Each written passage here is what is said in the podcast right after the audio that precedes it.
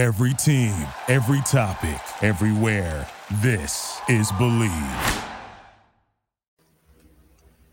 Hello, everyone, and welcome to 100 Yards of Football Sports Talk Radio. I'm your host and producer, Logan Landers, and join me to talk about this matchup between the Alabama Crimson Tide and the Texas A&M Aggies is my guy, Mr. Football, Vincent Turner. How you doing this evening, sir? Hey, let's roll, man. Roll tide. Yes, sir. Yes, sir. But before we get into this matchup here, if you enjoy the episode, please give us a like, comment on the video who's going to win, and also subscribe so you don't miss a single episode. Once again, check us out on Facebook and YouTube. Those are podcasts. We put out episodes each and every single week, audio version of our episodes here. Do a lot of game previews, legends interviews, you name it, you can find it on our shows. Thanks to in part to you, the fans, for being with us every single week. All right, let's talk about it, man. Alabama Crimson Tide, Texas A&M Aggies. Let's roll tide and talk about the Alabama Crimson Tide up first. Currently riding a three-game win streak after the loss to Texas, 34-24 in that one. Since then, they got the kind of a close win, surprisingly. 17 to 3 over South Florida, not used to that. Then they got wins over Ole Miss, 24-10, and last week 40 to 17 against Mississippi State just blew doors off of them. Now, looking at this team, it's it's strange, Vincent, that they are having a little bit of a quarterback controversy. People are kind of in on Jalen Milroe, kind of not. Uh, I mean, but he is the main guy. They're going to be rolling with him still. They're going to be trusting him. Looking at the stats on the season, 838 in terms of yards, close to 70% for a completion percentage, six touchdowns, three INTs. But Vincent, the strange thing, he's been sacked 15 times. That is not like Alabama quarterbacks of the past whether that's on the offensive line, whether that's on the quarterback play, that's up for you to decide. But 15 sacks in just a few games, very, very strange for this Alabama offense. Running game, you got Jase McClellan, of course, leading team 67 carries, 326 on the year, three TDs, and Roydell Williams behind him with 242 in terms of yardage, got in the end zone once. Receiving corps, they got some good guys over there with Jermaine Burton, Isaiah Bond, Amari uh, Niblack. Both those guys put, or all three of those guys putting in work a couple touchdowns, and a little bit less than 200 yards receiving. Kicking game looking good with Will Reichard. He's been perfect on the year.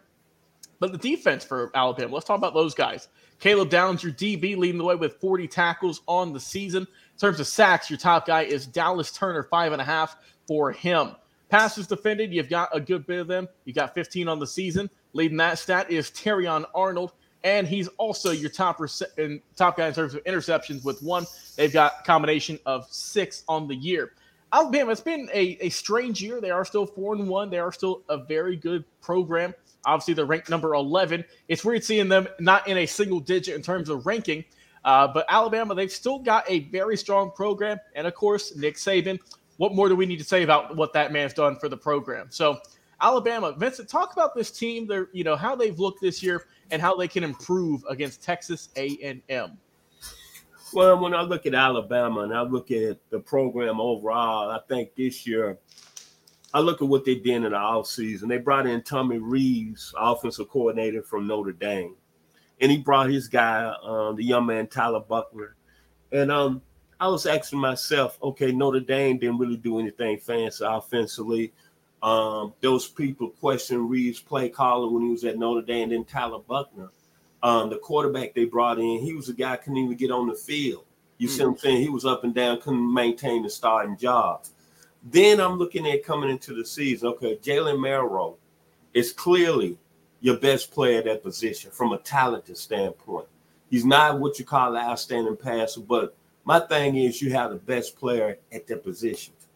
Okay, in a real tough football game, you lose to Texas 34 24. It seemed to me Nick Saban panicked. I don't know what happened. Maybe the coaching staff panicked, and you bench Jalen Milroe, who's clearly your best player that can line up behind the center and give you the best opportunity to win. You go in the South Florida game, you see what Buchner can do, you see what the other gentleman can do, Ty Simpson, and they struggled. You come back with Mr. Milroe. Okay, think about this. Big win over Ole Miss, and then last week against Mississippi State. He completed almost 80% against those two teams. 80% he co- completion rate. Then think about he had over 100 some yards running against Mississippi State. Look at that run he had for 50 some yards for a touchdown. And I didn't know this. It was told to me last year he was the fastest player on the team. Ooh. So my thing, you got the best player on your team at the quarterback position, allegedly that can get you wins. Just, just don't take one game because now we're seeing what Texas is all about. They're a pretty good football team. Then one other thing I'm looking at Alabama, their defense has played lights out. Probably the best defense in the SEC.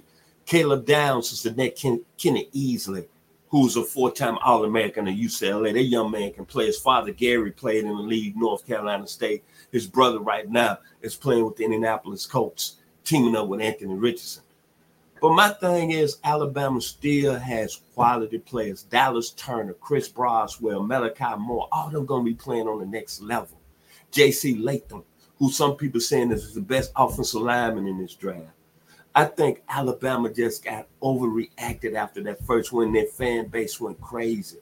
Again, these fan bases, man, you got to understand you can't be on top for 40 some years and think one season is not going to go the way you want it to go. But Nick Saban is still recruiting at a high level. But I like this Alabama team. I think this team is hungry. I think this team got a lot to prove. This game is very huge. Number one, if Alabama ends up losing on Saturday, they'll be eliminated from the college football playoffs, and it'll be the earliest they've been eliminated in a long time under Nick Saban. Then you're looking at Texas A&M. You lose this game again, we're gonna hear the bluebirds about Jimbo Fisher getting fired. But I'm looking at Alabama. I'm looking at them to roll and go in there and take care of their business on Saturday against Texas A&M, 27 to 17. Yes, sir. Let's talk about the Aggies real quick. Talk about their team. Um, as we all know, starting quarterback Conner Weigman, he's out for the rest of the year um, with a with a broken foot. Unfortunate for him, but they do have a very good veteran uh, in terms of Max Johnson, who had some playing time at LSU back in the day. Um, so far in the year, like I said, he got his first start last week. Did pretty well on the season, 436 for him in terms of yardage. He's got six touchdowns, one INT. Not too shabby for a guy who, uh, you, you, know, has had starter experience, but was kind of thrown into it with the unfortunate injury to Weigman. At the receiving or at the rushing corps, actually, you've got Le'Veon Moss and Amari Daniels, kind of a two-headed duo there. Both those gentlemen have over 270 yards on the ground, respectively, with each having two scores as well. Receiving corps, Evan Stewart, Aeneas Williams, J.D. Walker helping leading your team there. Stewart's got four touchdowns. Noah Thomas, another guy, he's got four touchdowns on the year.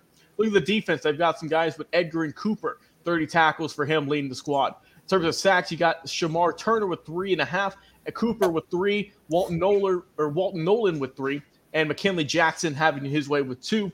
INTs on the season, you've only got two. We got to get that improved if you want to get this game against Bama. That's give credit to Chris Russell Jr. and Josh DeBerry. So if you're Texas A&M, it's going to be an uphill battle. We know that, Vince. So they got to play really good football.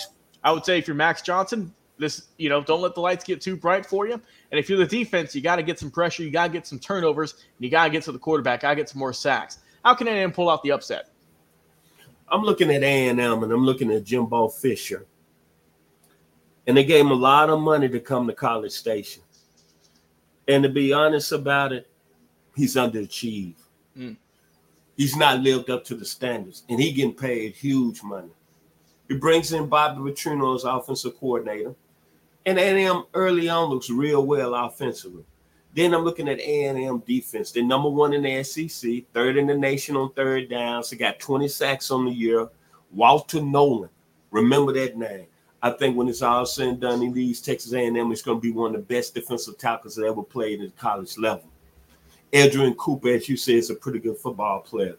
But when you think Texas A&M, especially under Jimbo Fisher that made all the noise about bringing in Bobby Petrino, you say, okay, with all these recruiting classes that he has had up in the top five, I can't remember. It's been so many top rated recruiting classes that he's had. You think A&M is getting ready to turn that corner and be the team in the SEC West? But I'm sorry, they go to Miami and get blowed out. Tyler mm-hmm. Van Dyke has a field day. What I'm saying is, this is a much bigger game for A&M. You lose this game, you got two losses, you're eliminated from the college football playoffs. And again, over there in College Station, we're going to talk about firing Jimbo Fisher. He's making too much money. At the end of the day, A&M has got the talent to stay in the game with Alabama. They got a great defense. Alabama's offensive line has allowed 20 sacks. Texas A&M D line has 20 sacks. Jalen has had some problems holding on with the ball too long. But I think this is a much hungrier Alabama team that's got a lot of improve on a national level. Ranked number 11, you go in there in College Station, you win that football game. Now you back in the national championship conversation. And now you consider the best team in the SEC West based on the fact the team I picked early on that you and everybody else on 100 yards football laughing behind my back. Our great producer, Mr. Jeremiah Long and Bobby Butler. Everybody know here that I was really high on Brian Kelly and the LSU Tigers. Yes, sir. I'm not going to say nothing else about that. So Alabama's not the best team in the SEC West, but I'm seeing Alabama still win this football game 27 17. All right, sir. My final prediction for this one. Uh, you brought up you brought really great points with A and M kind of underachieving since Jimbo Fisher's been under helm, uh, and I think Alabama, like you mentioned, that fan base has had so much success over the last 10, 15 years. It, for them to have one loss and everyone thinks, oh, the world's crumbling, have some you know rough quarterback play. Oh well, that's it. That's not the case. I, I got Alabama getting the win in this one. I do have it being close though, because like you mentioned, A and M desperately needs to get this win. My prediction though, Alabama 28 and Texas A&M 24. Close ball game, but I think A&M or excuse me, Alabama comes out on top in this one. Mr. Football, Vincent Turner, it's always a pleasure talking sports with you, talking college football. I've been your host and producer, Logan Landers. Enjoy the rest of your nights, everyone, and we'll talk to you again on another. Thank you for listening to Bleav. You can show support to your host by subscribing to the show and giving us a five star rating on your preferred platform. Check us out at Bleav.com and search for B L E A V on YouTube.